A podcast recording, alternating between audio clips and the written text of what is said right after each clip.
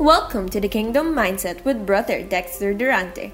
This is a series of teachings in partnership with Strong Foundation Radio and Teaching Ministry. To listen locally, check out your radio stations and tune in at DWAD 1098 kHz AM band or visit YouTube. Just type in Dexter Durante to watch more of his preachings. Don't forget to grab a journal and your Bible before we start this podcast. We hope that you will be blessed with this lesson.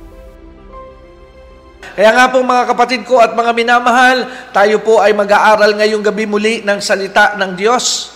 Tayo po ay mag-aaral muli ng salita ng Diyos at uh, sa ating pong pag-aaral ngayong gabi, may brand new po subject tayo na pag-uusapan, pag-aaralan po sa gabing ito ng biyernes. Ano po, mayroon po tayong bagong pag-aaralan at ito po yung subject na kung tawagin po ay rapture. Amen? So yun po yung ating subject. At uh, alam ko na matagal na po natin itong pinag-uusapan. Pero habang uh, tayo po'y patuloy na nagsasaliksik, nag-aaral po ng salita ng Diyos, lumalalim, dumadami po ang mga revelations po ng Panginoon na Kanya pong isinisiwalat sa mga bagay na may kaugnayan po sa Kanyang nalalapit na pagbabalik. Amen? Kaya ngayon pong gabing ito ay uh, tayo po ay, uh, ah, mga kapatid, meron lang pong konting request ha. Uh, kasi dito po sa aking monitor, meron po akong video, pero meron kasi sinesenyas na, me, nakikita niyo po ba yung, yung Ah, okay. So, purihin po ang Panginoon. So, sorry po, medyo meron lamang missed uh, communication sa ating pong director sa kanila pong uh, technical side. Anyway, let's continue our broadcast tonight. At uh, tayo po ngayon ay uh, magpapatuloy, pero dahil marami po tayong pag-aaralan, pag-uusapan po sa gabing ito ng Friday, nagpapasalamat mga po pala kami dyan sa mga kapatid natin ha, na talagang walang tigil, walang sawa ang inyo pong pag-share ng ating ministry sa inyo pong mga walls, sa inyo pong mga kaibigan, sa inyo pong mga connected po sa inyo. Salamat po. Thank you for sharing the ministry dahil sa pamamagitan po niyan ay dumarami po ang nakakapakinig at naliliwanagan po sa katotohanan po ng salita ng Diyos. So ngayon pong gabi, bago po tayo magpatuloy sa ating Bible study tonight, siyempre, culture po ng ating ministry na atin pong ina-acknowledge, atin pong binabati, ang mga kapatid po na kasama natin siyempre sa ating uh, live online broadcast po na napapanood ninyo ngayong gabi sa ating pong uh, Facebook account ng BND Church Muntinlupa. Nga pala ha, ngayon nga pala, naalala ko lang, ngayon po ang uh, tinatawag na start ng ECQ dito po sa Kalakhang Metro Manila at yung ilang mga karating na probinsya, yung MECQ naman, gaya po ng Laguna, gaya po ng Cavite, ano po, at yung ilang mga probinsya pa na malapit po sa, sa Metro Manila. Kumusta nga po pala ang experiences ng mga kapatid ko kay Kristo sa panibago pong lockdown na ating pong nararanasan dito po sa ating uh, Kalakhang, Maynila at sa mga karating probinsya. Amen? Mahigpit po ba? Naramdaman po ba ninyo ang uh, tinatawag na epekto nitong uh, quarantine measures na inapply po muli ng ating gobyerno sa ating pong dahil uh, ayon po sa kanila, if they are to be believed, ano po, ay dumarami po ang bagong case. Napakabilis ngayon, bigla raw na bumulusok ngayon eh. Ang pagdami po nung tinatawag na case ng, uh, uh, ano bang variant yun? Yung uh, yung uh, anong variant yun? Delta. Ano po? So, ito naman ngayon po ang uh, ang uh, headline. Ano po? Dumarami naman po ang Delta. Ano po? So, palagay ko po, ako po ay uh, ay uh, may hinala. May bago na naman pong bakuna para na naman sa Delta yan. Amen? At pagkatapos po ng Delta, may kasunod na naman siguro, nawa po ay wag na po matuloy. Amen? So purihin po ang Panginoon, but every everything, amen? Uh, wag po natin kalilimutan, sabi ng Bible, in everything give thanks, and let us always rejoice in the Lord. Again, I say, rejoice in the Lord. Amen? So purihin po ang Panginoon. So ngayon po, tayo po muna ay mag-acknowledge uh, sa Batiin ko po muna ang mga kapatid po natin kay Kristo na talaga naman pong faithful na ating pong kasama gabi-gabi since uh, nung nagsimula po tayo ng ating online Bible study last year. Amen? Last year po kasi natin uh, puspusan na atin pong uh, binuksan itong tinatawag na Bible study natin, ano po na every night from Mondays through Friday. Ano po? Since last year po ay ito na po ang ating ginagawa. We are uh, religiously, amen, committed dito po sa ating uh, mission na ito na paghahayag po ng salita ng Diyos gamit po ang technology ng internet at uh, ipahayag po natin ang salita ng Diyos all over the world. Amen? Kaya nga po ngayon pong gabi, babatiin ko po ang ating mga kapatid na kasama ko po ngayong gabi sa ating pong live online broadcast. Siyempre, kung bago lang po kayo, wag muna kayong aalis ha, kasi po, yung iba ay nagtataka bakit puro batian. At yun po ay isa po sa ating uh, tinatawag na culture na ginagawa po natin dito sa ating ministry because this is a virtual fellowship. Amen? So good evening po kay Sister Josephine Alabado Sikat ng Pasig. Ate Jo, Excuse me po. Magandang gabi po sa inyo ha. Pagpalain po kayo ng Lord at kumusta po sa inyo. Salamat po sa inyo sa ating uh, ba, sa inyong pag-join sa ating Bible study ngayong gabi. Siyempre, good evening din po sa kapatid ko si Sister Leah Peralta na nanonood po sa atin mula po dyan sa lugar ng Umingan, Pangasinan sa North. Amen. Magandang gabi po sa inyo, Sister Leah. Good evening naman po kay Sister April Peralta Alaon ng Cavite. Magandang gabi sa iyo, Sister April. Pagpalain kayo ng Lord at salamat sa inyong uh, panonood muli at pagsama sa ating Bible study ngayong gabi ng Biyernes. Siyempre, magandang gabi rin po sa mga kapatid natin dyan sa Antipolo kasi kasama na po natin ngayong gabi muli sa ating Bible study ha, si Sister Huling. Ano po, si Sister Juliana Panganiban Alcantara ng Antipolo Rizal. Magandang gabi po, Sister Huling. Pagpalain po kayo ng Panginoon. Good evening po rin kay Sister, ah, magandang tanghali. Ano po, kay Sister Angeline Beherano Bernardo ng uh, Saudi Arabia. Magandang hapon po sa mga kapatiran po natin dyan sa lugar ng Middle East. At salamat po muli at kayo kasama namin sa atin pong Bible study po sa gabing ito ng biyernes. Ano po?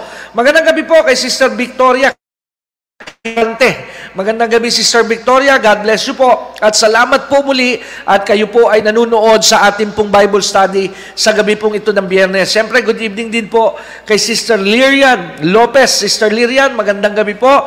At ang pagpapalat biyaya po ng Panginoon ay uh, mapa sa inyo rin. Good evening din po kay Sister Mary Rose Barilla. Sorry, not good evening, but good afternoon.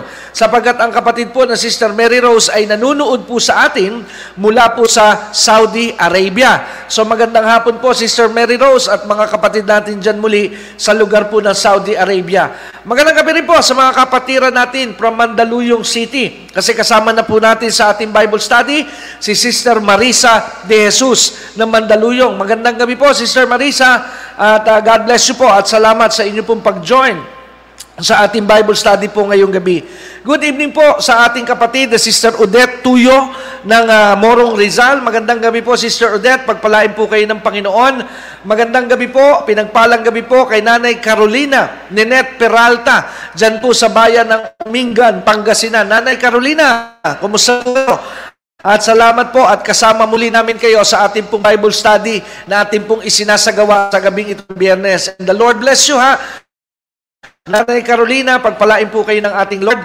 Magandang kay Sister Christina Ibanez Escano Titakit ng uh, BND Muntinlupa. Magandang gabi po sa inyo. Pero siya po ay nanonood sa atin from the city of Las Piñas. Kaya magandang gabi po sa mga kapatid ko dyan sa bayan po ng Las Piñas. Magandang gabi rin kay Sister Angelina Matira Villanueva. Kasama na po natin si Sister Lina ng Mindoro. Ate Lina, magandang gabi po dyan sa bayan ng Mindoro. At ang biyaya at pagpapala po ng Panginoon ay muli maranasan nawa ninyo Diyan po sa napakagandang bayan ng Mindoro. Magandang gabi rin po sa ating pastor na si, si Pastor Roland Escano ng Las Piñas. Kuya Roland, nako, mamimiss ko kayo, Kuya Roland. Two weeks po ito na hindi po tayo magkakaroon ng tinatawag na physical gathering. And hopefully, hopefully, umaasa po tayo in prayer and by faith na wala na po itong extension. Kasi nga po ay uh, sakit na po ng ating gobyerno na pag lumalapit po yung kanilang tinakdang deadline, bigla sasabihin ay kung masusunod. Amen. Ang advice po ng tinatawag na IATF, amen, at yung tinatawag na Octa Research ay uh, ay uh, kung sila ang tatanungin, i-extend pa ng another week hanggang sa hindi natin namamalayan, ito na naman, Berna, tayo po ay naka-lockdown pa rin. But we are hoping and praying, amen, Amen. That this would end in the mighty name of Jesus. Do you agree with me? Na magtatapos po ang, uh, ang pagdarito na ginagawa po ng kaaway sa ating pong mga mamamayan. So magandang gabi po ha. Magandang gabi Pastor Roland and I hope to see you again after po ng ating lockdown dito po sa ating bansa. Magandang gabi rin po mga kapatid sa uh, Mindoro. Binati ko na si Sister Lina. Good evening po kay Sister Dory Liasos Cameros ng Cavite. Ate Dory, magandang gabi po sa inyo. Nagpapasalamat po kami at muli kasama namin kayo dito po sa ating Bible study. Pagpalain po kayo ng ating Panginoon at kumusta po sa buong Cameros family na nanonood sa atin dyan sa lugar ng uh, Bacoor, Cavite. Amen. Magandang gabi po sa kapatid nating si Sister Constanza Flores, Nanay Ising ng uh, Kalamba, Laguna. Naku, Nanay Ising, hindi muli tayo magkikita ano po sa darating na araw ng bukas dahil tayo po ay uh, nag-implement uh, ng ating gobyerno ng ECQ. But anyway, I am praying for all of your safety. Hindi lang po kila Nanay Ising. Sa lahat ng mga kapatid kay Kristo, dalangin ko po na kayo po ay patuloy na ingatan ng Panginoon balutin ng kanyang mahal na dugo at lagi pong aliwin ng pakikisama ng banal na Espiritu sa inyo pong mga personal na buhay. Amen? Magandang gabi po sa kapatid nating si Sister Maisa Mendoza ng Porac, Pampanga. So kasama na po ulit natin ang mga kabalen. Amen? So magandang gabi po sa mga kapatiran natin dyan ha, sa lugar po ng uh, Porac, Pampanga. At patuloy po na ang biyaya at pagpapala ng Panginoon ay inyo pong maranasan. Good evening po kay Sister Marieta Ocasla. Magandang gabi Sister Marieta. Salamat po sa inyong pag-join in muli sa ating Bible study ngayong gabi. Good evening din po kay Sister Amari Joy Arenas. Sister Amari Joy Arenas, God bless you. At salamat po sa inyong muling panonood sa ating pong Bible study po sa gabing ito. Good evening din po sa kapatid na Sister Rosalie de la Cruz. Sister Rosalie, kumusta po kayo? Pagpalain po kayo ng Lord. Salamat po sa inyong uh, uh, presensya muli at sa inyong panonood sa atin. At patuloy po kayong pagpalain ng atin pong Panginoon, Sister Rosalie de la Cruz ng Manila. Good evening po kay Sister Carmi Floren ng Cavite. Pagpalain po kayo ng Lord, Sister Carmi. Thank you for joining tonight.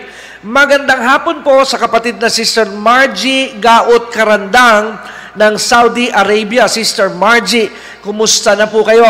At nawa po kayo po ay nasa maayos na kalagayan dyan po sa bansang Saudi Arabia. At salamat po sa mga kapatid muli na nanonood sa atin from Saudi Arabia. Amen?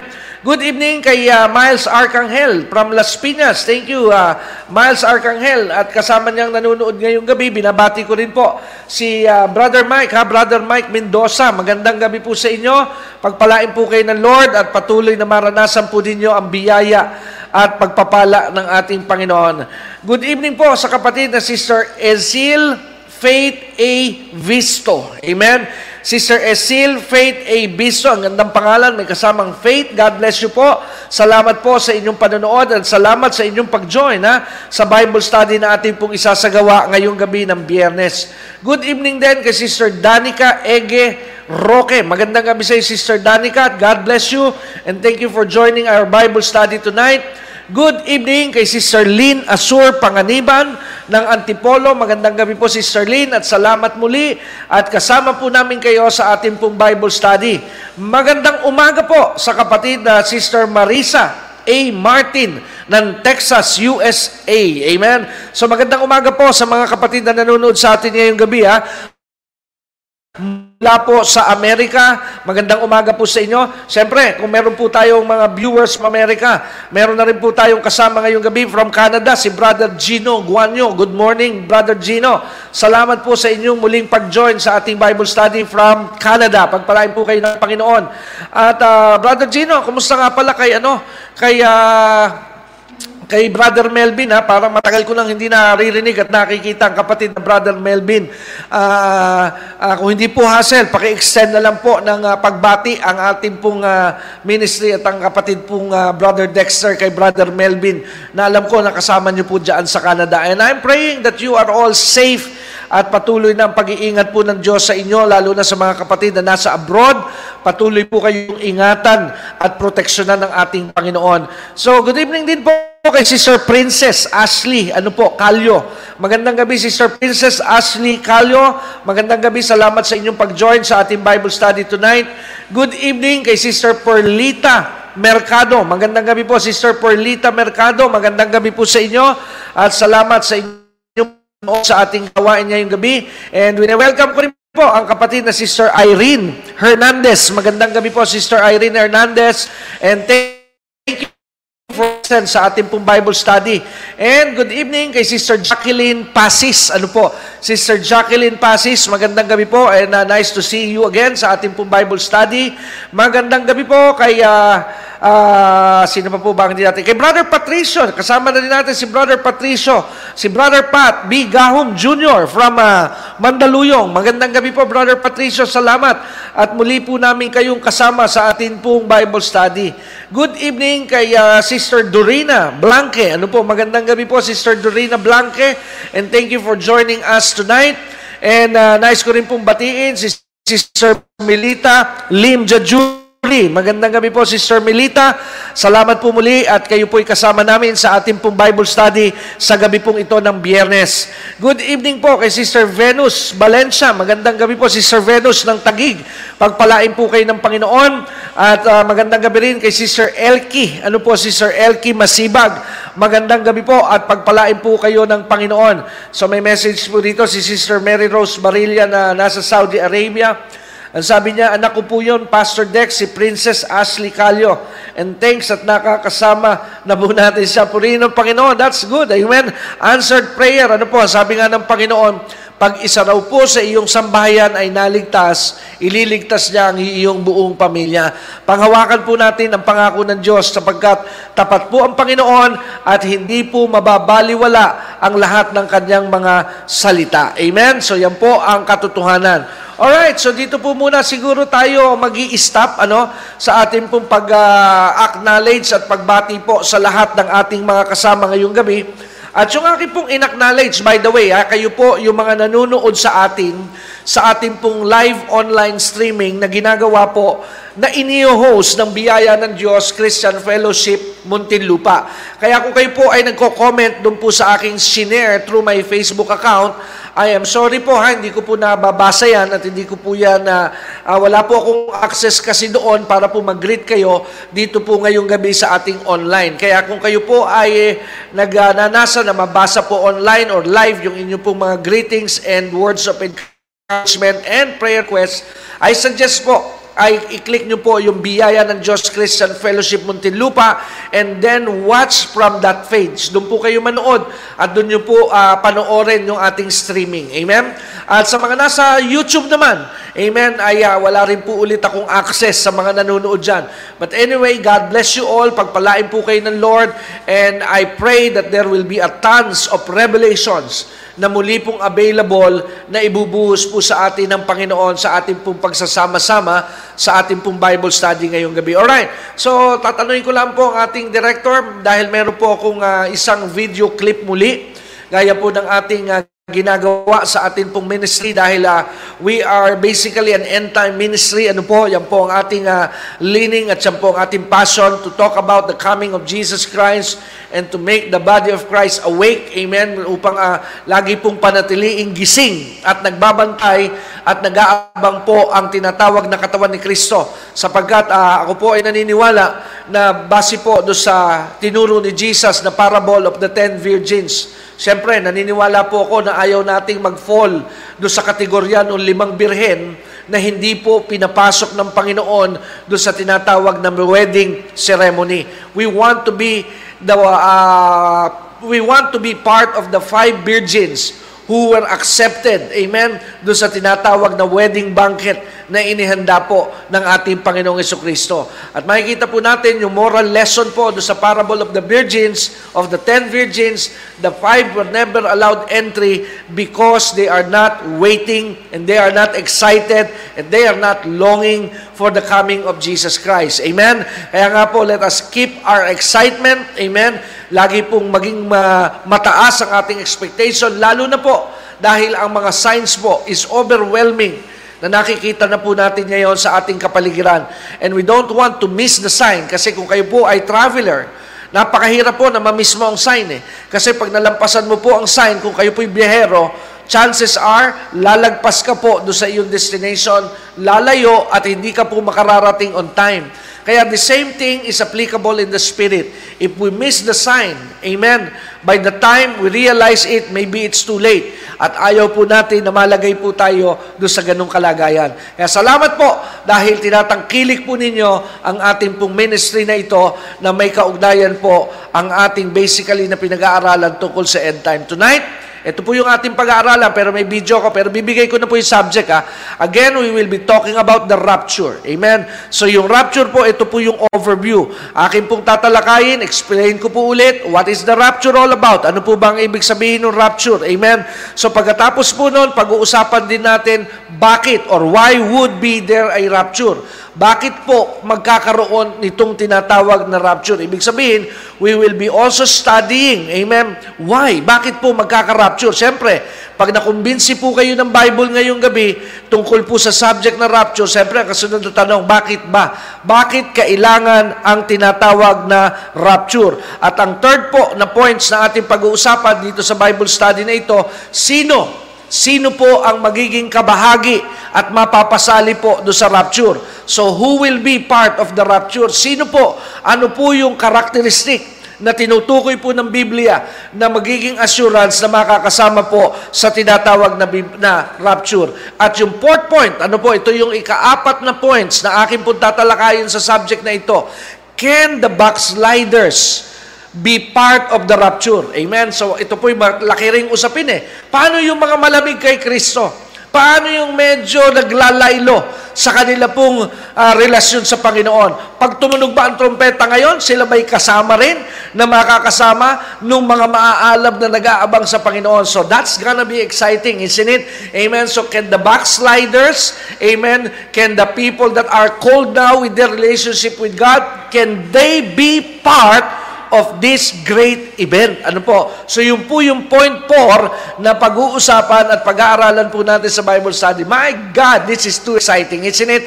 Kaya ngayon pong gabi, pero bago po doon, amen, let us hold our horses. Amen. Kasi papapanood ko po muna sa inyo isang uh, end time update lamang po mula po sa CBN News at narito po ang isang uh, latest na nangyayari po at nagaganap doon po sa tinatawag na na sitwasyon ngayon po sa Middle East uh, uh, specifically sa Israel. Ano po? So narito na po ang atin pong uh, news from CBN News. The Israel Defense Forces released this footage of its attack on rocket launch sites in Lebanon. Two rockets struck inside Israel. One rocket hit an open area near Kiryat Shimona, a community and another was intercepted by the Iron Dome anti missile defense system.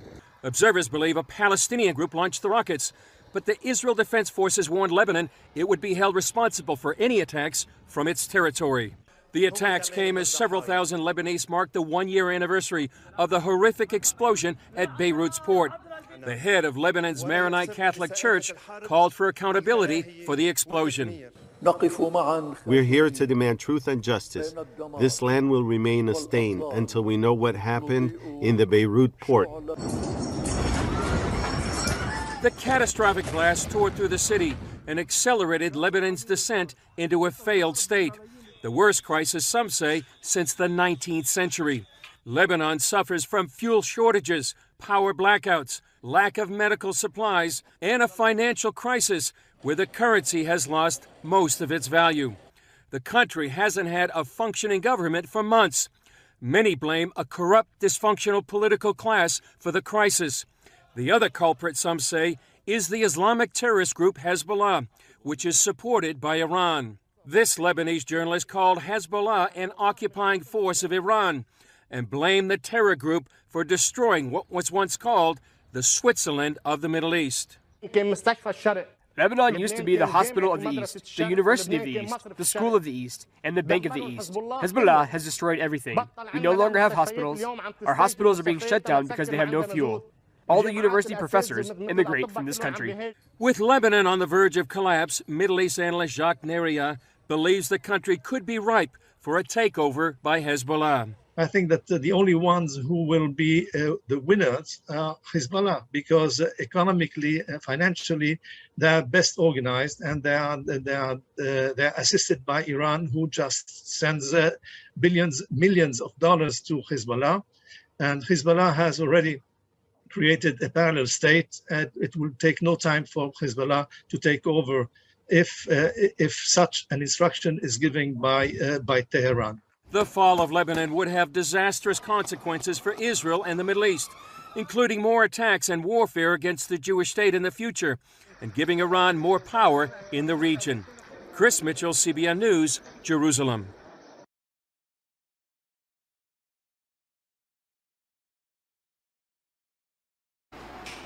Praise the Lord. So purihin po ang Panginoon. So yan po ang isang uh, latest update ano po na nangyayari po at nagaganap po sa Middle East. At isa po sa naapektuhan ngayon ay uh, may mga kaguluhan na nangyayari po. At uh, sabi nga po sa ating mga nagdaang pinag-aralan, uh, if I may remind everybody that is watching tonight, It is part of the end time signs. Ano po? Dahil ang sabi po ng Matthew 24, there will be wars. Ano po? Magkakaroon po ng mga digmaan, magkakaroon po ng gera. At ngayon po nakikita po natin yung mga tinatawag na mga kaguluhan na nagaganap po dyan sa gitnang silangan. At ito po ay palala ng palala. At kung atin pong uh, susundan ang mga kaganapan po na nagaganap ngayon currently, dyan po sa Middle East, dyan po sa piece of the region ng planetang daigdig, mapapansin po natin ay uh, come, uh, looking at it right now, there is no sign that it is stopping or slowing down. Ano po? Dahil ako po ay naniniwala na ito po ay uh, mag escalate pa, taas po ng pataas, hindi po sa tayo po ay nananakot, pero atin lang pong hinaharap ang katotohanan dahil nga po habang lumalapit po tayo sa katuparan ng mga salita po ng Diyos sa Kanya pong ipupulpil sa mga last days at end time, eh yan po ang atin pong may expect. Pero wag po tayong mawawalan ng pag-asa, patuloy lang po tayong manampalataya sa ating Panginoon at wala po tayong tinatawag na takot na pahihintulutan sa ating puso sapagkat tandaan po natin, God is on our side. Amen? So ngayon po, tayo po magsisimula na ng ating Bible study ngayong gabi at hinihikayat ko na po muli ang mga kapatid ko na kasama po sa ating pag-aaral ngayong gabi ng Bible study. Again, lend me your ears. Amen. Open your hearts. Amen. And pray to the Holy Spirit. The Holy Spirit will just use me, your brother in Christ, upang magi po akong vessel, magi lamang po akong conduit ng uh, pagpapahayag ng salita ng Diyos sa inyo po na nakikinig sa oras pong ito. Amen? So, tandaan po ninyo, ako po ay gamit lamang, ako po ay instrumento lamang po ng Panginoon, ha? Kaya kayo po ay uh, mag, uh, uh, magbigay din ng panalangin sa inyo pong kinaroroonan na magi po akong tool at gamit po ng Panginoon sa inyo po ngayon pong gabi. Amen? At syempre, ikinihikayat ko rin po kayo nakunin po ninyo ang inyong mga Bible. Amen? So dahil hindi po natin hinahayaan na tayo po ay basta nakikinig lamang ng salita ng Diyos, ngunit hindi po natin inuusisa, sinusuri na yung ating pinag-uusapan ay naaayon po sa katotohanan. Ha? Hindi po basta nakasulat sa Biblia, kundi ito po ay naipaliliwanag base at ayon po sa katotohanan ng salita po ng Diyos. Ika nga po natin sa mga nagdaan po nating mga broadcast, atin pong gayahin yung tinatawag na mga Bereans na nabanggit po sa Book of Acts na hindi lamang nila basta pinakinggan yung mga ngaral, kundi kanila rin pong sinaliksik, sinuri, ang mga salita na kanila pong pinakikinggan kung ito nga ba ay naaayon po sa katotohanan po ng salita ng Diyos. Amen? So dahil nga po, bakit ko po kayo pinaalalahanan at pinag-iingat uh, sa pakikinig po ng salita ng Diyos? Sapagkat, wag po natin kalilimutan din na dahil po tayo ay nasa huling panahon, may babala po ang ating Panginoong Yeso Kristo na kanya pong sinabi sa Mateo 24 na sa huling panahon, there will be, amen, there will be a propagation, amen, at pakarami po ng uh, tinatawag na pagkalat at pagdami ng mga bulaan na mga ngaral na may anyo po na nangangaral ng salita ng Diyos, ngunit ang kanila pong ipinangangaral ay wala po sa katotohanan. Kaya nga po tandaan po natin mga kapatid, our soul and our spirit is very luxurious to lose. Amen? And we might lose our spirit if we believe on the wrong thing. Kaya nga po, proteksyonan natin at ingatan sa tulong ng banal na Espiritu ang atin pong Espiritu at kaluluwa. Alright? So tayo po ay manalangin. Let us pray tonight. Dakila at makapangyarihang Diyos, aming Ama, patuloy na pinupuri ka namin at sinasamba At nagpapasalamat po kami, Panginoon, at binigyan mo muli kami ng pagkakataon na muli po kaming makapag-aral at makapakinig ng iyong salita. Lord, we desire to know the truth because we believe that when we know the truth, the truth will set us free. Kaya, Panginoon, i-grant mo po kami ng kapangyarihan, Panginoon, na makarating kami sa katotohanan. Lord, gamitin mo lamang po kung daluyan, and I also pray for everyone that is listening under the sound of my voice, na sila po i-anoint mo ang kanilang pagdinig at bigyan mo rin po ng pagkakataon ng kanilang espiritu ay makaunawa ng iyong salita. Again, Holy Spirit, you are the greatest teacher of the church. Salamat po, Ama, in Jesus' name. And every child of God that believes and agree with me in that prayer, just say amen and amen. Alright, so ngayon pong gabi, just like what I have said at the beginning of our broadcast tonight, Friday, August 6, 2021, and this is the beginning, by the way, simula unang araw ng ECQ, dito po sa Kalakhang, Maynila, dito po rin sa mga probinsya na karating po ng Metro Manila. Now tonight, we will start studying again a new subject. Amen? Pero yung pong title, yung konsepto, sa marami po sa inyo na sumusubaybay sa ministry ito, the subject of the rapture is not new to you. Pero ito po kasing usapin ng rapture ay napakarami po na mga pwede pong ating matuklasan, Marami po mga bagong kapahayagan na idinaragdag po ng Panginoon as the days goes by and as we seek and go after the truth, then the Lord is, is slowly, amen, line upon line, precept upon precept, is introducing us to more and more revelation about this mystery to many people today. Kaya nga po, ako po ay naniniwala. I will start on this note. I do believe that the next amen, the next big prophetic event. Pakinggan niyo po yun. I believe it is recorded, it is being uh, broadcast all over the world. Ito pong ating programa ngayong oras at sandali ito at ito po yung nakarecord. I do believe that the next big prophetic event will be the rapture of the church. Naniniwala po ako na ang susunod na na napakalaking magaganap na Bible prophecy po sa ibabaw po ng daigdig na ito ay yung tinatawag na rapture of the church. This is the next big thing. Amen? So after the birth of Christ, after the establishment of the early church, after the outpouring of the Holy Spirit, ito po kasi ang mga dumating sa ating generation. Eh. The first big event of Bible prophecy in human history is the coming of the Messiah. Take note if you are taking notes. The first big prophetic event in human history ay yung tinatawag na pagdating ng Mesiyas sa ibabaw po ng lupa. Yung po ang pinakamalaking unang Bible prophetic word na tinupad po ng Diyos sa kasaysayan po ng tao. Ano po yun? Ang pagdating po ng tagapagligtas. When Jesus was born. Amen. So yun po yung prophetic words na yan. Sa Book of Isaiah, kung maaalala nyo, ang sabi po ng salita ng Diyos sa Book of Isaiah, And unto us a child is born, and unto us a son is given, and his government will be upon his shoulder, and in his kingdom there will be no end. So it is a big Bible prophetic prophecy that had been fulfilled by God sa kasaysayan po ng tao. Yun po yung una yung pong tinatawag na kapanganakan ng tagapagligtas sa buhay po ng Panginoong Yesus. Now, the second prophecy na napakalaki rin po sa kasaysayan ng tao na tinupad po ng Diyos is the establishment of the church. Amen. Yung tinatawag na pagtatayo ng Panginoon ng simbahan. Kaya nga sa isa pong pangyayari at pagkakataon, sa Gospel of Matthew, nang magkakausap po ang Panginoong Yesus at ang kanyang mga alagad. Nabanggit po ng Panginoon yung tinatawag na revelation about the church. Nang tanungin po niya ang kanyang mga alagad ng ganitong tanong, Ano ang mga sinasabi ng tao tungkol sa akin? And one of the disciples said to Jesus, Some say you are Elijah. Some say you are a prophet.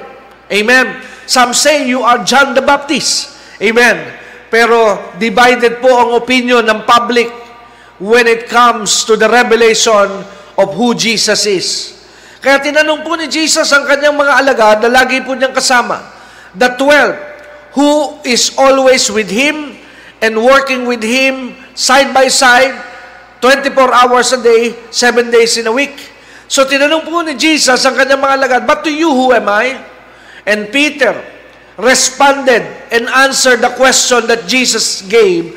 Ano mo sabi ni Peter? Sabi ni Peter kay Jesus, You are the Christ, you are the Son of the living God.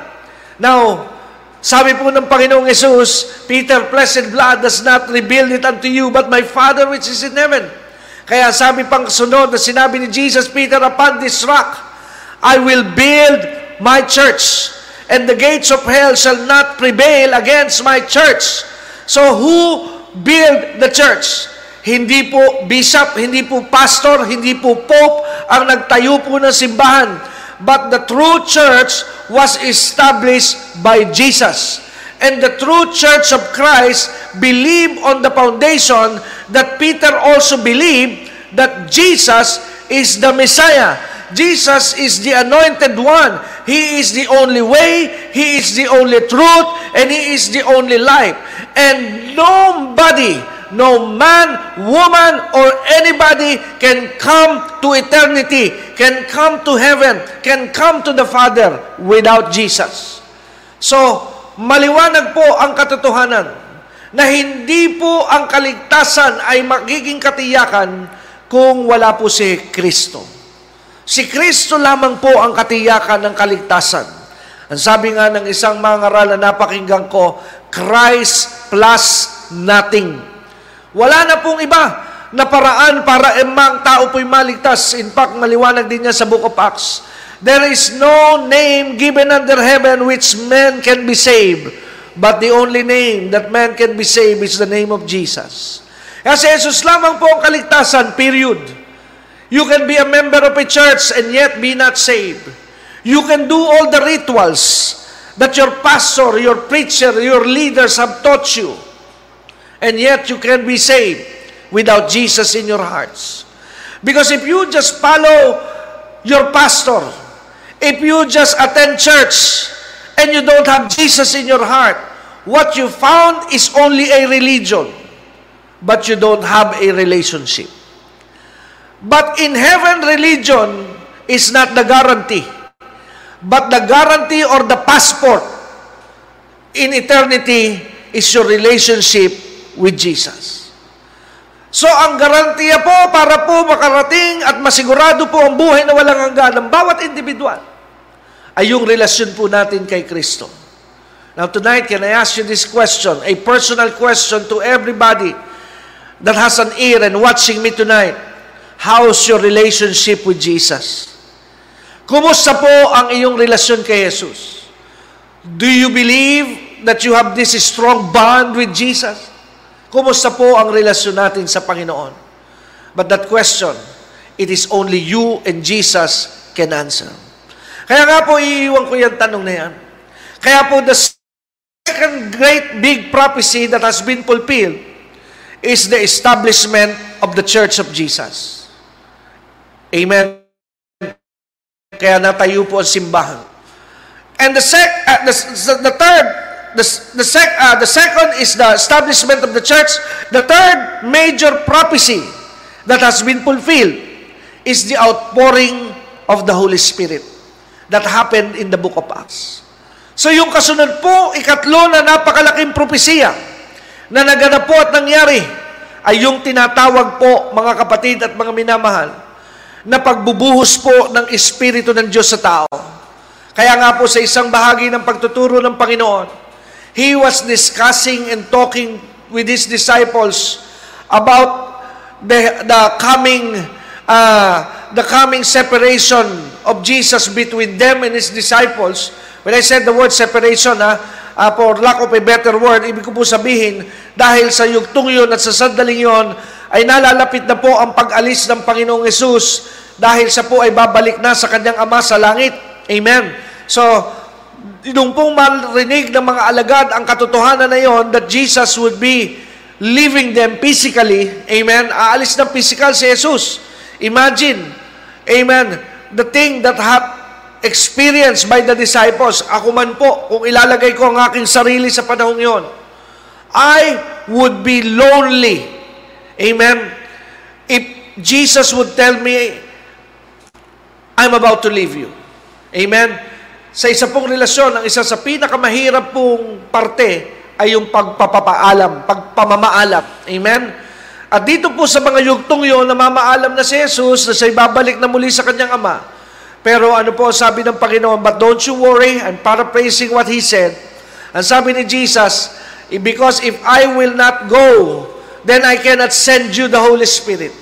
But the reason is, sabi niya, I must go so that I can send you the Holy Spirit. Kaya nga po, blessing eh. Win-win din po yung karanasan pong yon na bumalik po si Jesus sa trono ng kanyang ama at umupo sa kanang bahagi ng kanyang ama sa langit dahil kung hindi po bumalik ang Panginoong Jesus sa langit, then the Holy Spirit will not be given to every individual that surrendered and believed in Jesus Christ. But praise be to God This is a 100% assurance because God never tell a lie. Ito po ay isang daang porsyentong totoo dahil hindi po nagsisinungaling ang ating Panginoon nang sinabi po ni Jesus na sa bawat mananampalataya, sa bawat individual na tatanggapin at kikilalanin si Jesus na kanilang Diyos, Panginoon at tagapagligtas, ay sila ay pagkakalooban ng banal na Espiritu. At ang banal na Espiritu ay tinatawag po na seal or down payment as an evidence, paunang bayad at paunang pagpapatunay na ikaw po ay meron ng assurance that you are a child of God and you have a sure seat in eternity when everything is fulfilled. Kaya yun po ang ganda ng presensya ng Banal na Espiritu. Ito po ay katibayan na tayo po ay naligtas at katibayan din na tayo po sa darating na takdang panahon ay nakasisigurado na papasok sa langit sa piling po ng Panginoon. And while we are here on earth, isa pa pong benepisyo ni Holy Spirit, He will guide us into all truths. Aakayin po tayo ng Espiritu. Sa mundo na ito na napakaraming bulaan, sa mundong ito na napakarami pong mga false prophet, antichrist, amen, wrong doctrine, wrong teaching, praise God for the Holy Spirit because the Holy Spirit will lead us into all truths. Ang banal na Espiritu po ang mag-aakay sa iyo patungo sa katotohanan, patungo sa tunay na mga katuruan ng salita po ng Diyos. Amen. Kaya hindi po aksidente kung kayo po ay nasa katotohanan ng pangangaral ng salita sa oras at sandaling ito ngayon. Bakit po? Because the Holy Spirit leads you into a teaching ministry like this. Hindi ko po tinataas ang aking bangko because I'm only one. Amen. Isa lamang po tayo sa tinatawag na nangangaral ng salita po ng Diyos na ang dala po ay katotohanan. But it is not a coincidence that you have been led to watch this kind of ministry because it is the Holy Spirit who brought you here. And I believe in that. Dahil kung hindi po ang banal na Espiritu ang nagdala sa iyo sa panonood at pakikinig sa programang ito, the first day that you have watched this program, Amen, you will not have any interest anymore to watch the next day of this program. Yung unang gabi pa lamang na napanood nyo ito, hindi pa man natatapos marahil ang inyong panonood, wala ka ng interest at wala ka ng gana. Kaya sa susunod na gabi na nag-broadcast ulit ang ministry ito, tiyak ko po na hindi na kayo kasama. Dahil wala po ang tinatawag na naging leading sa inyo. Pero dahil inakay kayo rito ng banal na espiritu, kahit po ito'y gabi-gabi, Monday to Friday, hindi ka po uma-absent. Hindi po dahil sa husay yan ng preacher hindi po dahil sa karisma yan ng isang mangangaral, but I still believe it is because of the anointing of the Holy Spirit. Hallelujah! To God be the glory. Kaya nga po ngayong gabi, tingnan po natin yung pangatlong prophetic fulfillment, the establishment of the giving of the Holy Spirit, the day of Pentecost. Yun po yung pangatlo. And the fourth big major prophecy after the day of Pentecost is the return of the Jewish people from diaspora to their native and homeland. So yung pang-apat po na napakalaking prophetic fulfillment sa generation ng tao ay yung pagbabalik po ng lahi ng mga Hudyo na nangalat po sa apat na sulok ng daigdig. Miraculously, sila po muli ay nagkaroon ng bansa noong May 14, 1948. Kaya nga po, sabi ko po sa inyo, our advantage today in our present time, we have access to history of the past. Meron na po tayong access sa kasaysayan sa nakaraan. And the history also of the past is a good tool, amen, to check Bible prophecy. At isa nga po sa nagbibigay din ng credibility sa Bible prophecy ay ang mga kaganapan na nangyari po dito po sa maliit na lahing ito ng daigdig na ang pangalan ay Jewish race. Kaya nga po kung a-accessin ninyo ang history book, 1947, 1946, 1945 pababa, wala pong Jewish state. Wala pong bansang Israel. Amen? Kaya kung kayo po ay makakakuha ng mga mapa na naimprenta before 1948, chances are you cannot find that tiny piece of land called Israel. Wala po yan sa globe. Wala po yan sa mapa. Kung ang nakuha nyo pong mapa o globo ay nagawa na limbag na nalathala nung pong bago mag 1948. Isa po, isa, isa po kasi itong patunay that there is no such thing as a nation of Israel. Sapagkat sinabi rin po ng salita ng Diyos as early as the book of Genesis kung ano po ang magiging future ng lahi po ni Abraham at lahi ni Jacob, they will be scattered. They will be scattered all over the places of the planet. Pero may pinangako po ang Diyos sa kanila Ibabalik po sila ng Lord sa prophecy sa mga book of Isaiah. Ibabalik po sila ng Lord through His mighty hands. He will call them from the four corners of the world and He will bring them He will bring them back to this land that was promised to their ancestor Jacob, Abraham, and Isaac. Kaya nga po, it is a miracle noong May 14, 1948 when the United Nations, Amen, nung kinilala po ng mga nagkakaisa at nagsasama-samang bansa ang tinatawag na Jewish state. And that is history. And it is a big Bible prophecy that had been fulfilled in human history. Now, that is the fourth, right? Now, let me just do a rundown. First is the birth of Jesus. That's the first. Ano po yung unang big uh, major Bible prophecy that had been fulfilled? The birth of Christ. Second, the establishment of the church. Third, the day of Pentecost. Amen. The outpouring of the Holy Spirit to the believers. Ano? So, tatlo yan, ha? So, the birth of Christ, the birth of the church, and the outpouring of the Holy Spirit or the day of Pentecost. Amen. And the fourth big major prophecy, amen, is the Jewish people coming back to their land. Hallelujah. Yung pagbabalik po ng bayan ng Israel sa kanilang lupain na matagal na sila po ay nawala, kaya tinawag po itong diaspora. And we go to the fifth major Bible prophecy. Ano po yung panlima na major Bible prophecy at kung mayroon pa mga sine ngayon, ito po ay malalagay po sa billboard ng sinihan sa kategorya ng coming soon. Amen? Kasi ito pong birth of Christ. Ito pong church. We are in the church age today. Ito pong outpouring of the Holy Spirit in the day of Pentecost. Tuloy-tuloy po ito hanggang ngayon. Every believer that surrendered their life to Jesus still received the same Holy Spirit that the believers in the book of Acts received on that day on the upper room. Ha? Tandaan po natin yan.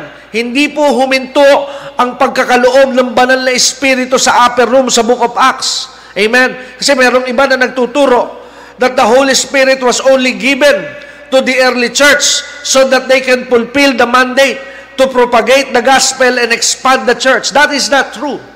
Because if we don't have the Holy Spirit today, it is very hard to understand spiritual things because spiritual things are spiritually discerned. And only through the Holy Spirit, we as human can understand God. Because as human being, in our natural state of mind, we cannot understand God. Di po natin kayang maunawaan ng Diyos.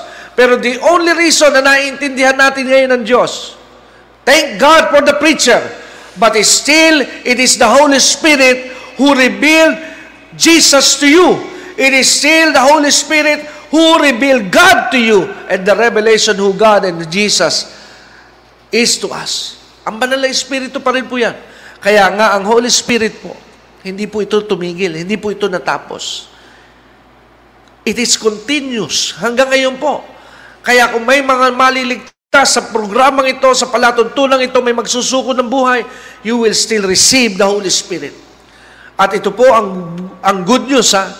The same Spirit who raised up Jesus from the dead is the same Spirit that come on us, come on you, come on every believer that come to the kingdom of God.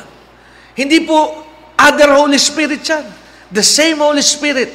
Yung siyang Espiritong pumuspos sa mga mananampalataya sa room, yun din ang Espiritong tinatanggap at ipinagkakaloob sa mga mananampalataya ngayon. So ongoing pa rin po to. Kaya nga itong birth of Christ, Church, Holy Spirit, now showing. Amen? And the fourth one is the Jewish state. Yung pagbabalik po ng Israel sa kanilang bansa, now showing pa rin yan. Pero yung panlima, coming soon. Ano ba yung panlima? The rapture. Kaya I do believe po that the next great prophetic event na nakaline up po sa tinatawag na kasaysayan na iginuhit po at idinirect ng Panginoon is the rapture. Take note of this. We don't have control of the time. Hindi po tayo, mga kapatid, ang nagkukontrol at may hawak po ng tinatawag na panahon. Hindi po tayo yan. Hindi po tayo ang gumagawa ng mga kaganapan sa ibabaw po ng lupa. And I can prove it to you tonight. If you allow me, go to the book of Ecclesiastes. Samahan niyo po ako sandali. This is just a side trip dito po sa subject na the rapture. Napuntahan niyo po ang lumang tipan sa sulat po ng uh, lalaking si Solomon. And let us look into the revelation that this man received from God during his time. Sa mga ngaral, if you're using a Tagalog Bible, mga ngaral po yun eh. Pero sa English, ito po yung Ecclesiastes or Ecclesiastes, ang sabi ng mga kano. So I'll be reading this from the New Living Translation. Sabi po ng verse 1 ha, sabi sa Ecclesiastes 3 verse 1, New Living Translation. Ang sabi po ng verse 1, For everything, this is the key of everything, there is a season. And also, a time for every activity under heaven. So very clear po mga kapatid, ang lahat po ng bagay ay nilagyan ng Diyos ng kanya-kanyang takdang panahon kaya ang nagpapatakbo po ng bawat panahon sa ibabaw ng lupa, napakaliwanag po nito. It is God who make seasons, not us. Hindi po ang tao ang gumagawa ng season, ng panahon. It is God. Sapagkat ginawa na po ng Diyos ang lahat ng bagay. Amen. Mula pa ng simula, Amen. Mula pa ng simula, Amen. Sinabi na po ng Diyos ang mangyayari hanggang sa katapusan. Amen. Do you still remember our study in the book of Isaiah? I think somewhere in Isaiah 46. Tingnan po natin yon ha. Check nga natin ulit yun if I am quoting it right. Ano po? Sabi sa Isaiah 46, ano po ang sabi ng Isaiah 46 verse 10. Sabi ng New Living Translation sa Isaiah 46, Only, ang sabi ng Diyos, God is speaking here through the prophet Isaiah. Ang sabi ng Diyos, only I can tell you the future before it even happens.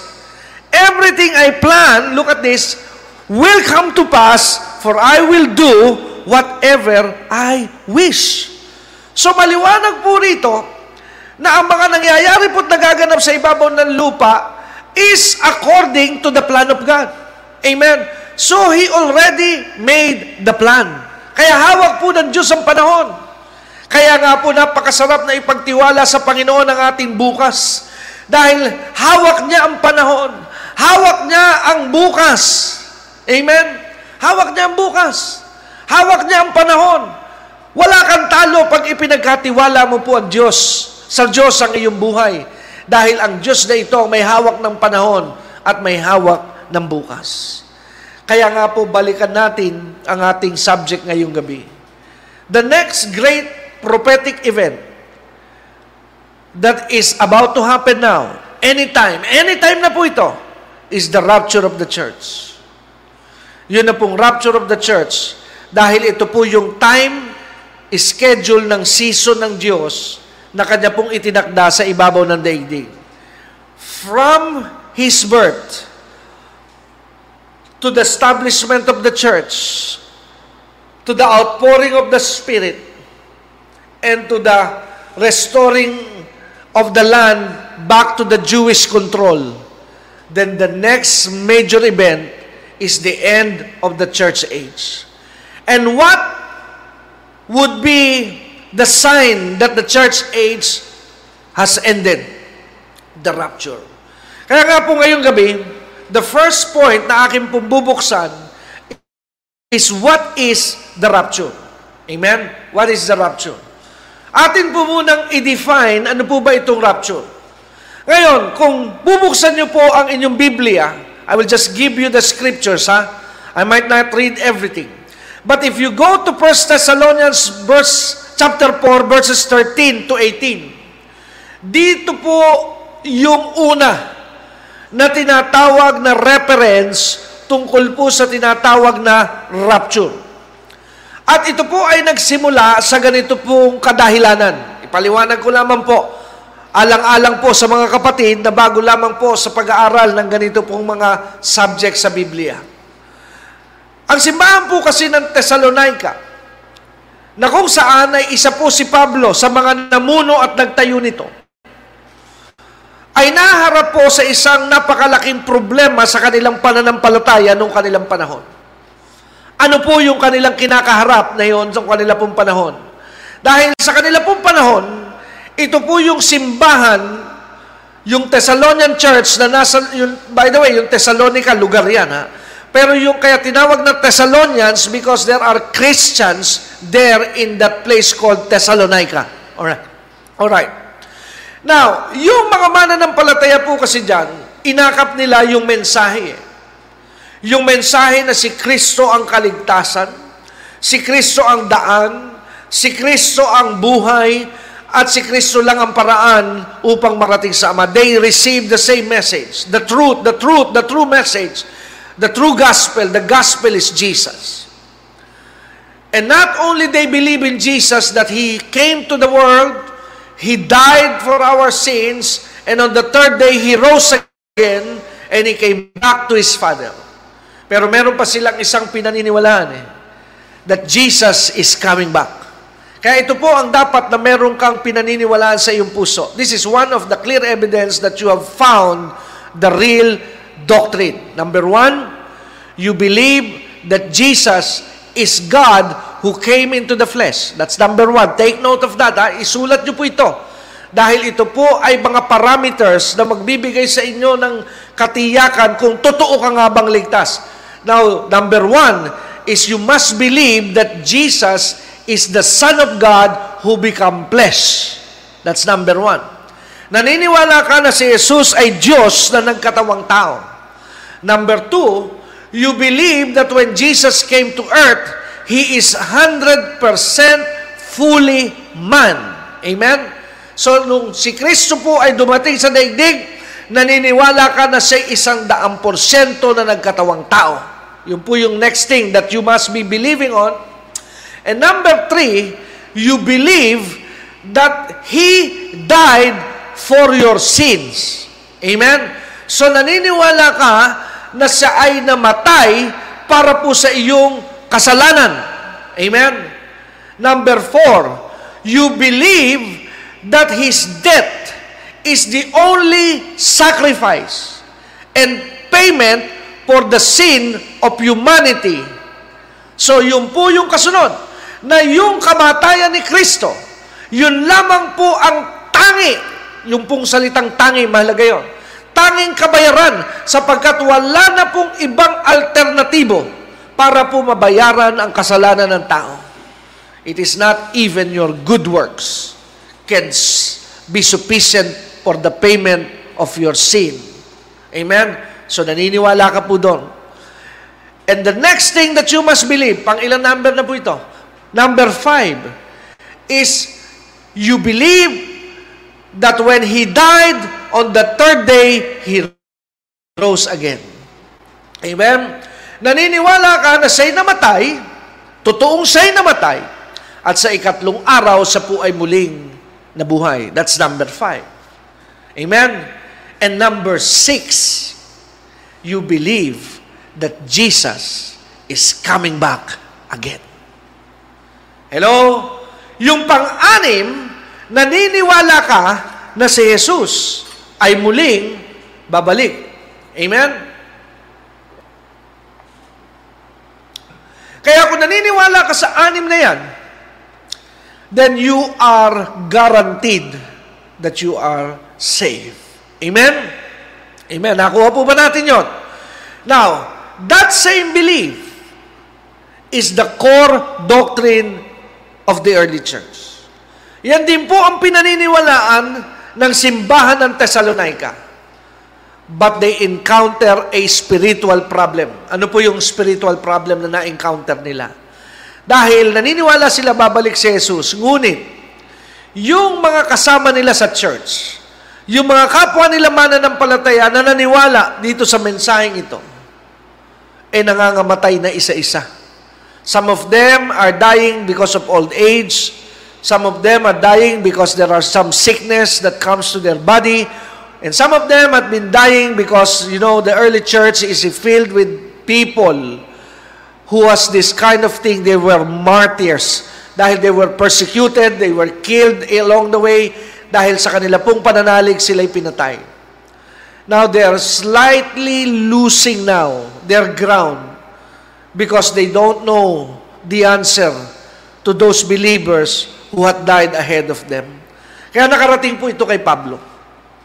Nakarating kay Pablo ang struggle po ng mga mananampalataya sa Thessalonica.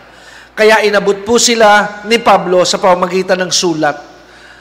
At ipinaliwanag po ni Pablo ang misteryo na nangyayari po at nagaganap sa mga mananampalataya na naunang nangamatay. Amen. Ngunit namatay sila na nananalig sa atin pong Panginoong Kristo. Kaya sinabi ni Pablo sa bahagi ng verse 15, 1 Thessalonians 4, and this will I will be reading. Ang sabi ni Paul sa 1 Thessalonians 4.15, Now we tell you this directly from the Lord.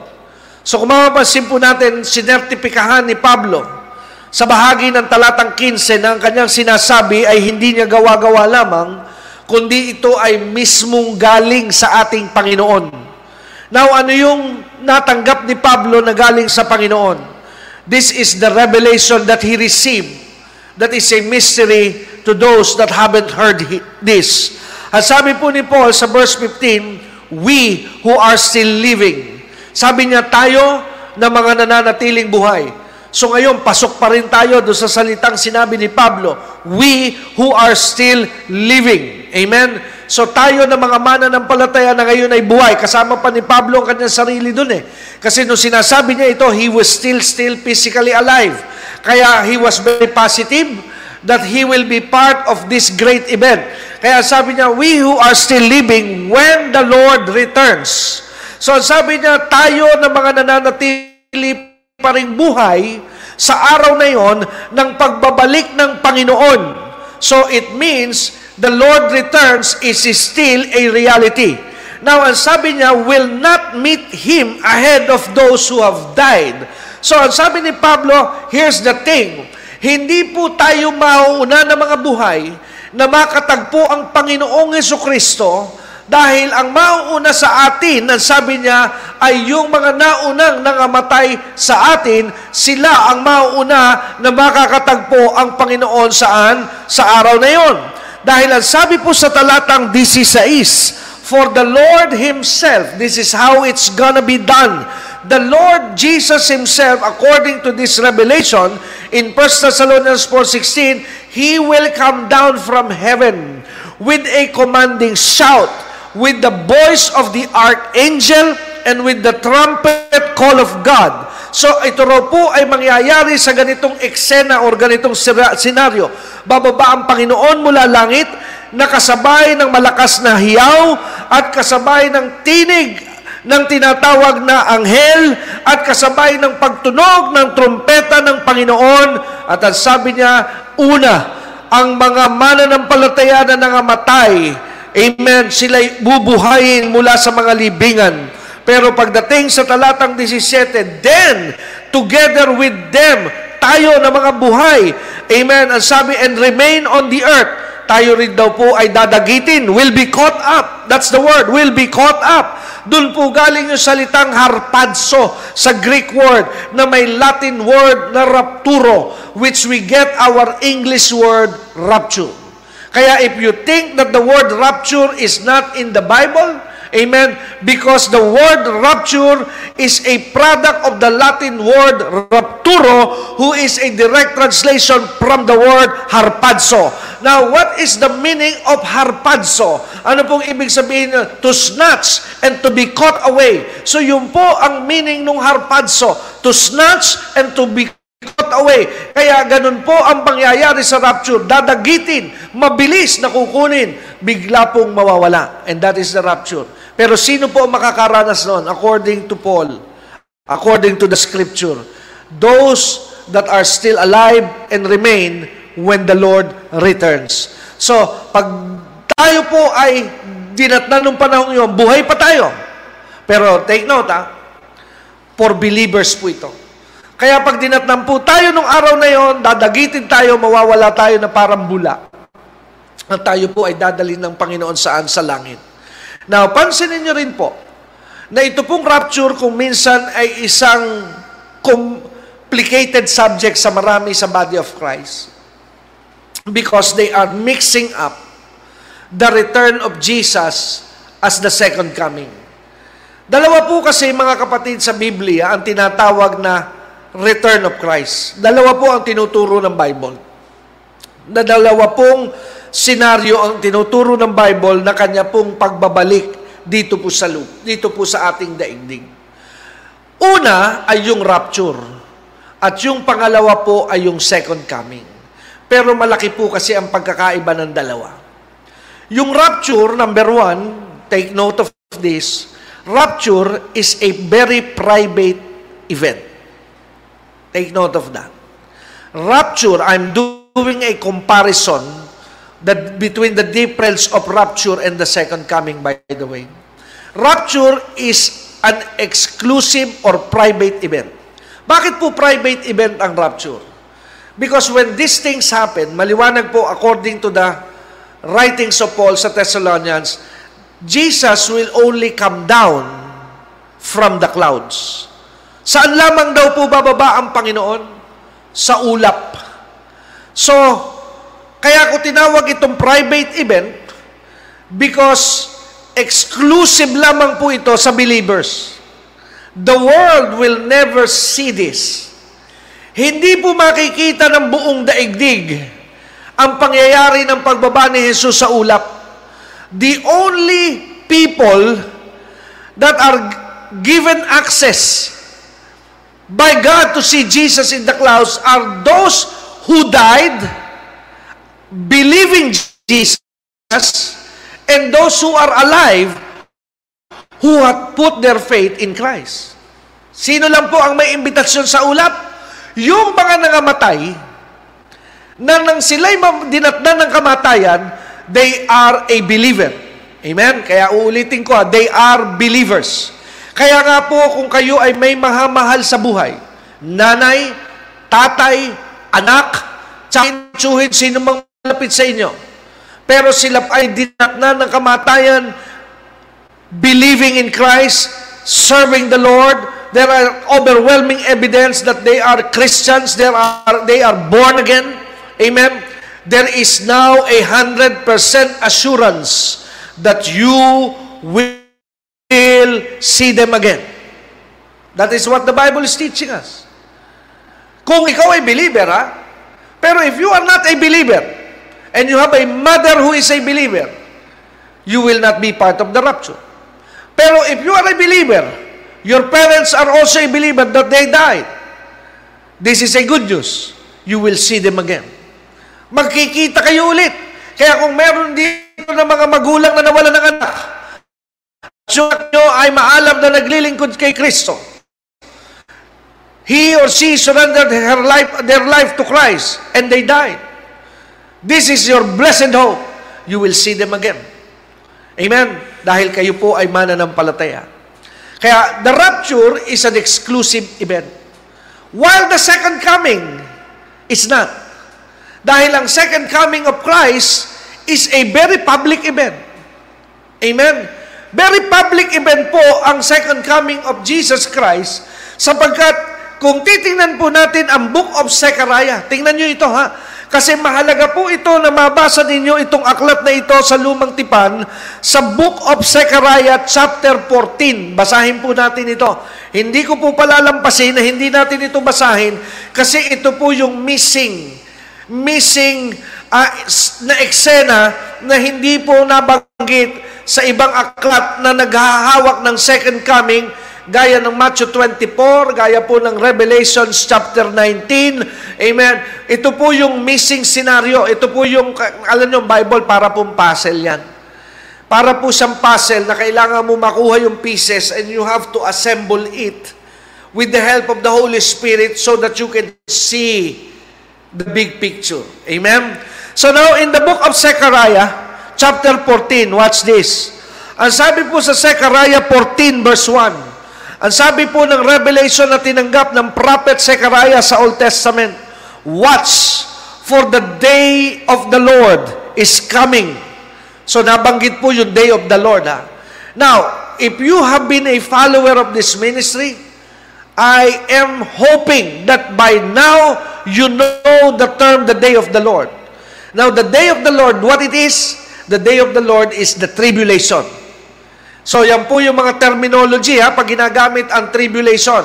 Sa ibang mga aklat, yung word na tribulation, ginamit ay salitang the day of the Lord, the wrath of God, the judgment of God. Amen. Yan po yung, or the wrath of the Lamb, yan po ay iisa ang sinasabi. It speaks of only one thing, that is the tribulation. Amen.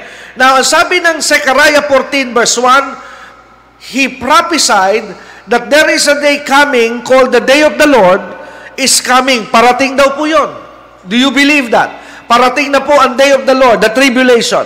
Now, sabi ni Zechariah sa verse 1, when your possessions will be plundered right in front of you. So, ang sabi ng prophecy sa verse 1 ng Zechariah 14, pag dumating daw po yung judgment day, pag dumating yung tri- tribulation, lahat ng possession, lahat daw yun mawawala sa mga mga tao. Everything will be removed, plundered, removed. Amen? So kaya po walang saysay ang yaman eh. Walang saysay po, magtayo ka man ng mga fortress, magtayo ka man ng mga castle, magtayo ka man ng mga bagay, marami ka mang mga imperyo na inaitayo, marami ka bang mga rancho na itayo, o marami ka mga na, na, na ipatayo na kung ano-ano man. Pero kung wala sa iyo si Kristo, lahat po ito'y mawawala. Amen? Kaya nga sabi ni Jesus, ha, take note of this, ha, And I pray that the Holy Spirit will speak to you, whoever you are, who is listening to this. What does a profit a man if he gains the whole world and later on loses his own soul? Magpatayo ka man ng mga ikta-iktaryang mga farm na nakalagay ang pangalan mo. Hindi ko po sinasabing yun ay masama. Makatira ka man sa mga masyon, sa Forbes Park, sa Dasmariñas Village, hindi ko sinasabing yun ay masama. Magkaroon ka man ng maraming building sa BGC, sa Makati, hindi ko sinasabing yun ay masama. Magkaroon ka man ng mga Porsche, ng mga luxury car, ng BMW, hindi ko sinasabing yun ay masama. Magkaroon ka man ng mga limpak-limpak na bilyon-bilyon pera sa, sa bangko, mga naka-time deposit na mga dollar account sa bangko, hindi ko sinasabing yun ay masama.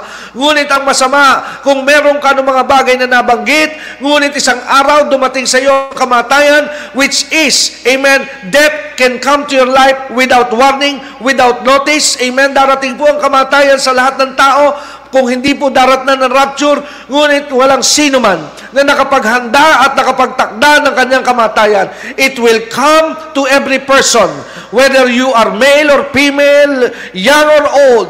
It will come to a person like a thief. It will come to a person like a thief, unannounced. Amen? Kaya pag ikaw po ay dinatnan ito, and you don't have Jesus in your hearts, you did not make Jesus as your Lord and your Savior, my friends. I am calling you my friends because if you are not yet believer, I can call you my brother. So if you are not yet a believer, I call you my friend. Pero dahil hindi mo tinanggap, pag dinatnan ka nito, hindi ko po ikaw tinatakot, but this is the truth. Ang sabi po ng salita ng Diyos, What does a profit a man if he gain the whole world Maka, hindi, hindi nga lang basta milyong mahalaga ng salapi, buong daigdig na mapa sa'yo. Pero kung wala sa'yo si Kristo, lahat daw po ito'y baliwala. Kaya nga po, ang pagpapala, hindi po natin dapat ito sinasamba. Hindi po dapat natin ito hinahabol. Hindi po dapat natin hinahanap ang pagyaman. Hindi po yan ang ating pursuit. Ang ating pong pursuit ay pagyamanin natin si Kristo sa ating pambuhay. Ang kalulungkot, maraming Kristiyano, ang hinahanap at hinahabol ay pagyaman. Again, hindi ko po sinasama, sinasabing masamang yumaman. Pero kung ang iyo pong pangarap ay pagyaman, ngunit wala sa iyo si Kristo, madulas po yung landas na yan. Hello? Amen?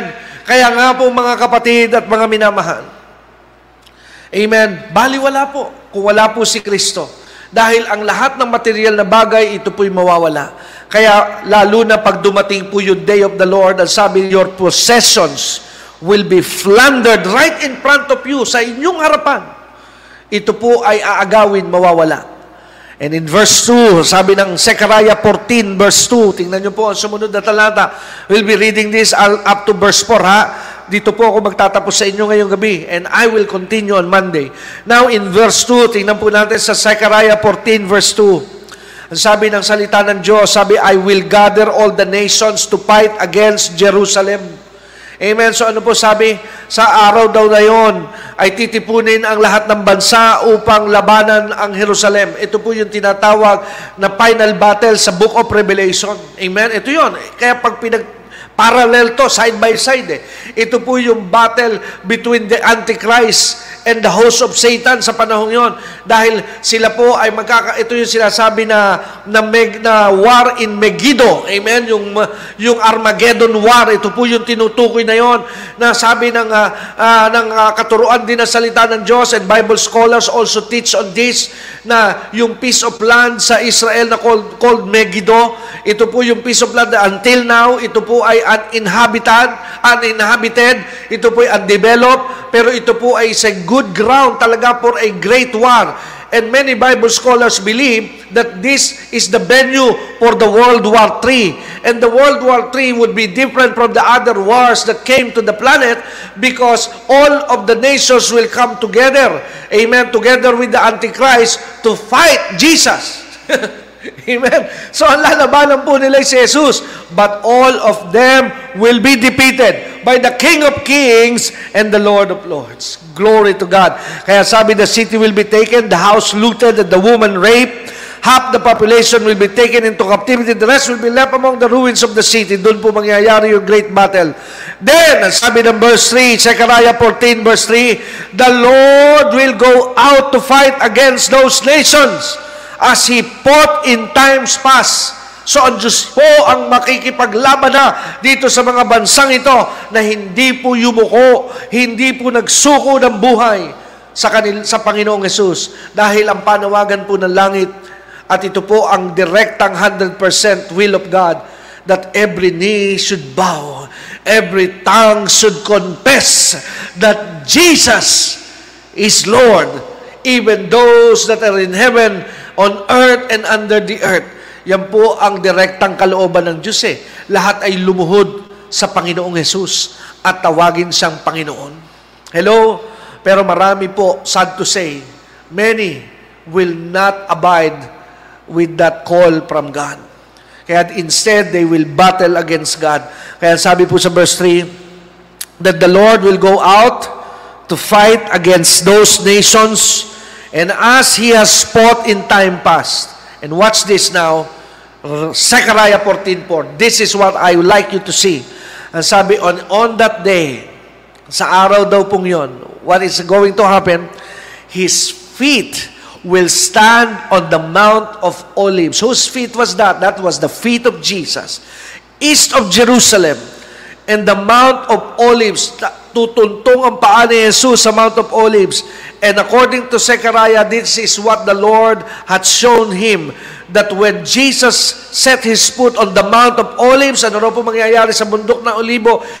It will split apart, making a wide valley running from east to west, half the mountain will move toward the north and half toward the south. So watch this.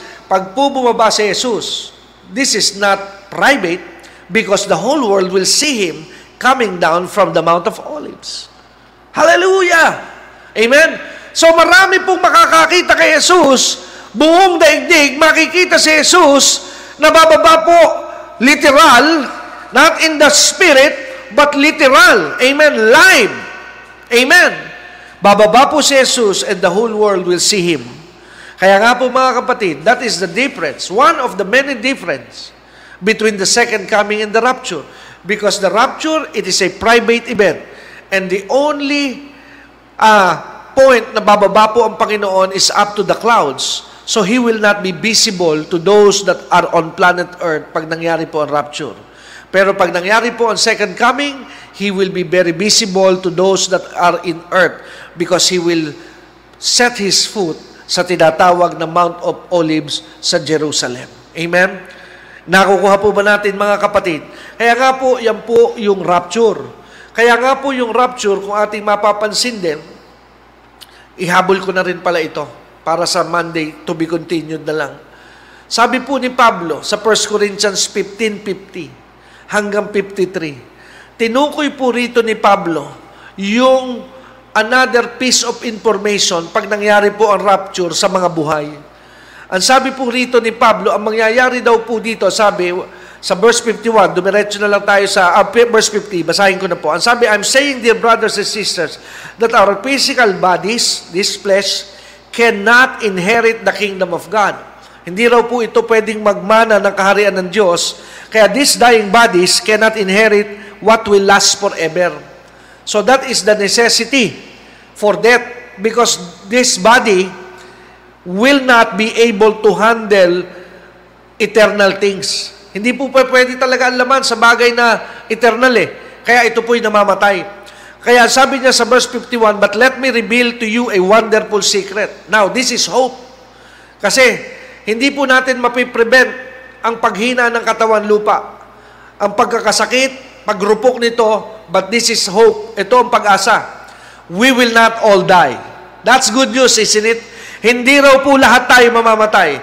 Kaya can you claim a, a bold claim? Pwede mo bang i-claim with boldness ito? I will not die. Amen? I will not die. Hindi po ako mamamatay. Pastor, masama yan hindi maganda kiniklaim, lahat ng tao mamamatay. Eh sabi dito sa verse 51, eh, hindi daw lahat mamamatay. So you can claim this, amen, nothing, nothing to lose if you say, I will not die, I receive, this is a promise, pangako ito, and this is for me. Hallelujah. But we will all be transformed. Hindi raw po lahat ay mamamatay, pero lahat ay magkakaroon ng transformation, pagbabago.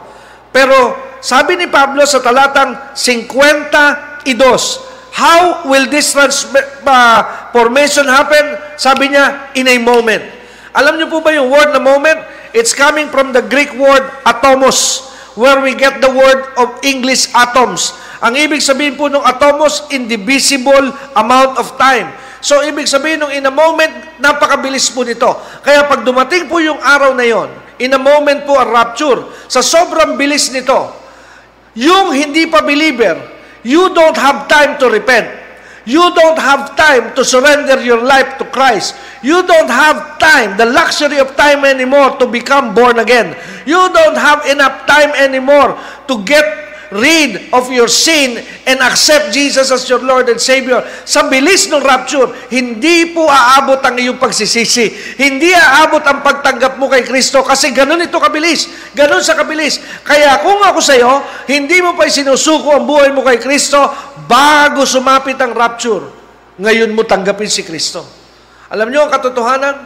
Pag ipinangangaral ngayon ang rapture at ang pagbabalik ni Kristo, the world, amen, will look at you as if you are a jerk. You are a fool. Pag nangangaral ka ng ganito ang mundo, nakatingin sa iyo, pailing-iling at sasabihin yan ang mga tanga, yan ang mga hangal. Pero pag nangyari po ang rapture, take note of this and hear me on this word. When rapture takes place, you will be a genius to them. Pag nangyari po ang rapture, at naganap po sa iyong buhay, doon sa mga nagsabing ikaw ay hangal at tanga, magiging silang magsasabit, maiisip nila, matalino ka dahil nangyari nga yung iyong sinabi na galing sa salita ng Diyos. Kaya nga po, ganun po kabilis itong rapture na mangyayari.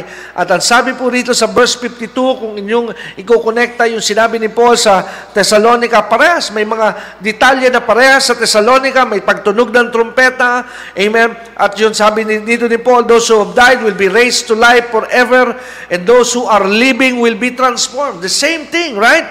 So ano po mangyayari? One of the highlights of the rapture, our decaying bodies. Ito po ang highlights ng rapture.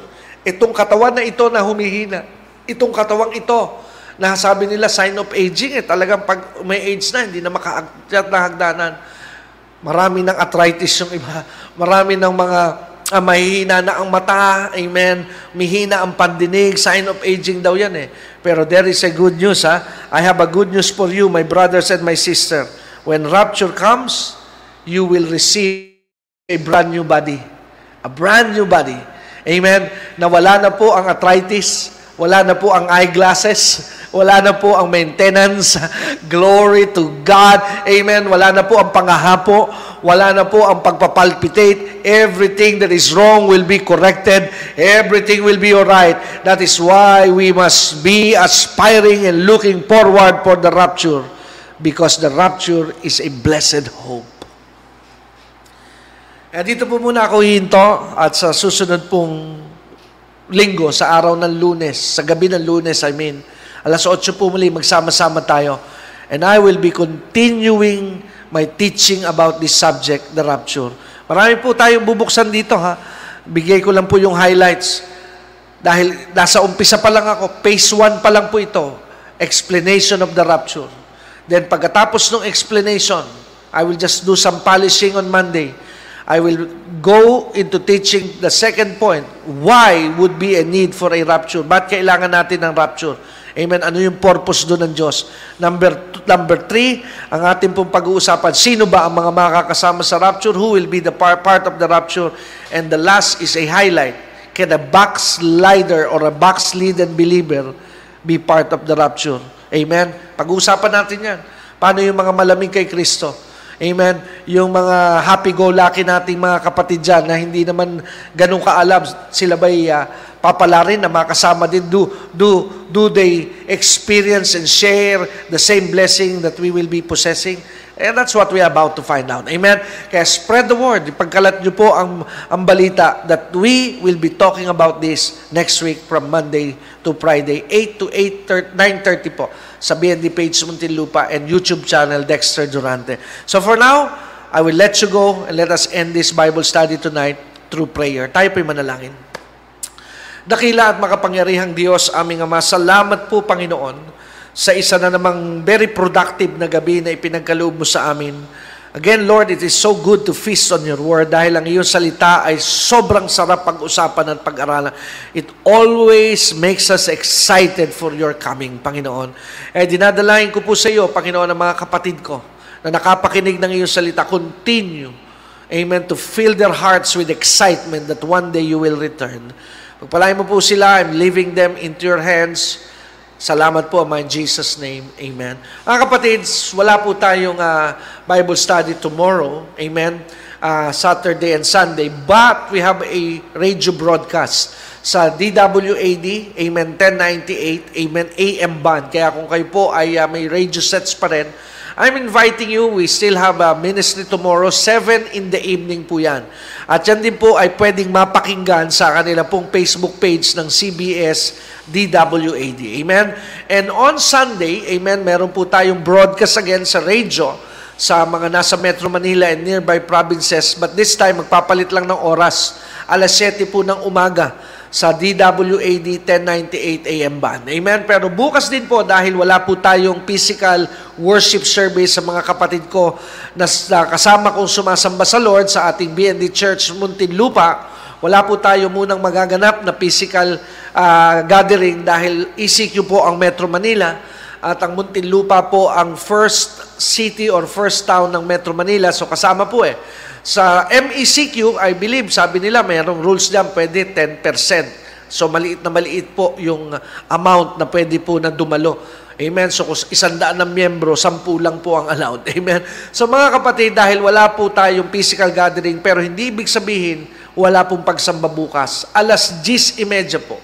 At ang ating pong live online Sunday uh, Saturday worship service ay mapapanood ninyo sa biyaya ng Diyos Christian Fellowship Muntinlupa. So I hope you will join us tomorrow na tomorrow morning 10:30 sa atin pong araw ng pagsamba. Amen. And mga kapatid, may rebroadcast po 'yan ng Sunday 10.30 po ng umaga. Okay? So, pwede, pero pwede nyo pa rin pong panoorin ang ating ministry sa YouTube. Amen? Nandun po yung mga broadcast natin ito. You can always uh, listen to our Spotify. Amen? Yung tinatawag na Kingdom Mindset. Hanapin nyo po with Brother Dexter Durante. Download nyo po yung app ng Spotify. And you can carry the message and the ministry of Strong Foundation right into your smartphones even without internet connections. Amen? So salamat po mga kapatid ha. Ako po ay nagpapasalamat sa inyo. Muli at sinamahan nyo kami sa produktibong pag-aaral ng salita ng Diyos lunes hanggang biyernes alas 8 hanggang alas 9.30 po ng gabi tayo. Ano? At ako po ay galak na galak lagi at laging excited na kayo po ituruan. Eh ako po nagpapasalamat sa inyo ng mga nagtitiwala sa ministeryong ito that you have found, amen, a ministry with credible teachings. Ano po na inyo pong napapakinggan. Salamat po Thank you for praying for us, for the team, for the ministry. Salamat po sa mga panalangin ibinibigay ninyo. At also, higit sa lahat din, salamat sa mga donations ninyo, sa mga donors po ng ministry dahil para po ma-maintain ang Spotify, YouTube, ito po mga radio ministry, mga outreach po natin, all of these are in need of funds. Ano po, pero uh, dahil po sa inyong pagtulong, yung mga, by the way ha, yung mga donors po natin, yung mga partners, kayo po ang dahilan kung bakit napapakinggan pa sa himpapawid ang ganitong pangaral. Kasi the moment na hindi nyo na po napapanood ang uh, strong foundation sa internet at napapakinggan sa radyo, dalawa lang po ibig sabihin nun. It's either na rapture na po tayo or hindi na po tayo nakakabayan. Amen. So dalawa lang po ang magiging dahilan. Na rapture na po ang, ang nasa ministry ito o hindi na po nakabayad sa mga bayarin ang ministry kaya hindi nyo na po ito mapanood at nakikita. Hindi ko po kayo kinokonsensya ha, pero yan po lamang ay usapang totoo. Kaya ako po ay nagpapasalamat sa lahat ng mga kapatid na nagtutulong-tulong kasi kayo po ang dahilan kung bakit din nagtutuloy ang ministry. Ginamit po kayo ng Lord. Kaya salamat po, pagpalain po kayo ng Panginoon and I'm always praying for you na kayo po ay proteksyonan, ingatan at lalong paboran ng Diyos materially and financially, lalo na sa panahon ng krisis. Salamat po. Magpalain tayong lahat ng Panginoon. Salamat sa mga nanood. Hanggang sa lunes po muli na ating pagkikita at pagsasama-sama. Muli ako po ang inyong kapatid kay Kristo. My name is Brother Dexter Durante po ha. Sa Ministeryo ng Strong Foundation Radio and Internet Teaching Ministry. Always reminding you that Jesus is coming very soon. And a true believer will always walk by faith and not by sight. Good evening and good morning po sa lahat. Thank you for tuning in with us. If you wish to support the ministry, you could send us your love gifts through bank. Account name, Dexter Durante. Branch, Carmona, Cavite. For BDO, 0106 500 24079. BPI, 0989 437 837. Or money remittances such as Palawan Express, Cebuana Padala, or Smart Padala at 5577 5195 2327 7102. Just text us at 0922 820 9866 for your name, the code, and amount that you have given. We declare for God's favor to be upon you. And don't forget, in this life, you should always have a kingdom mindset.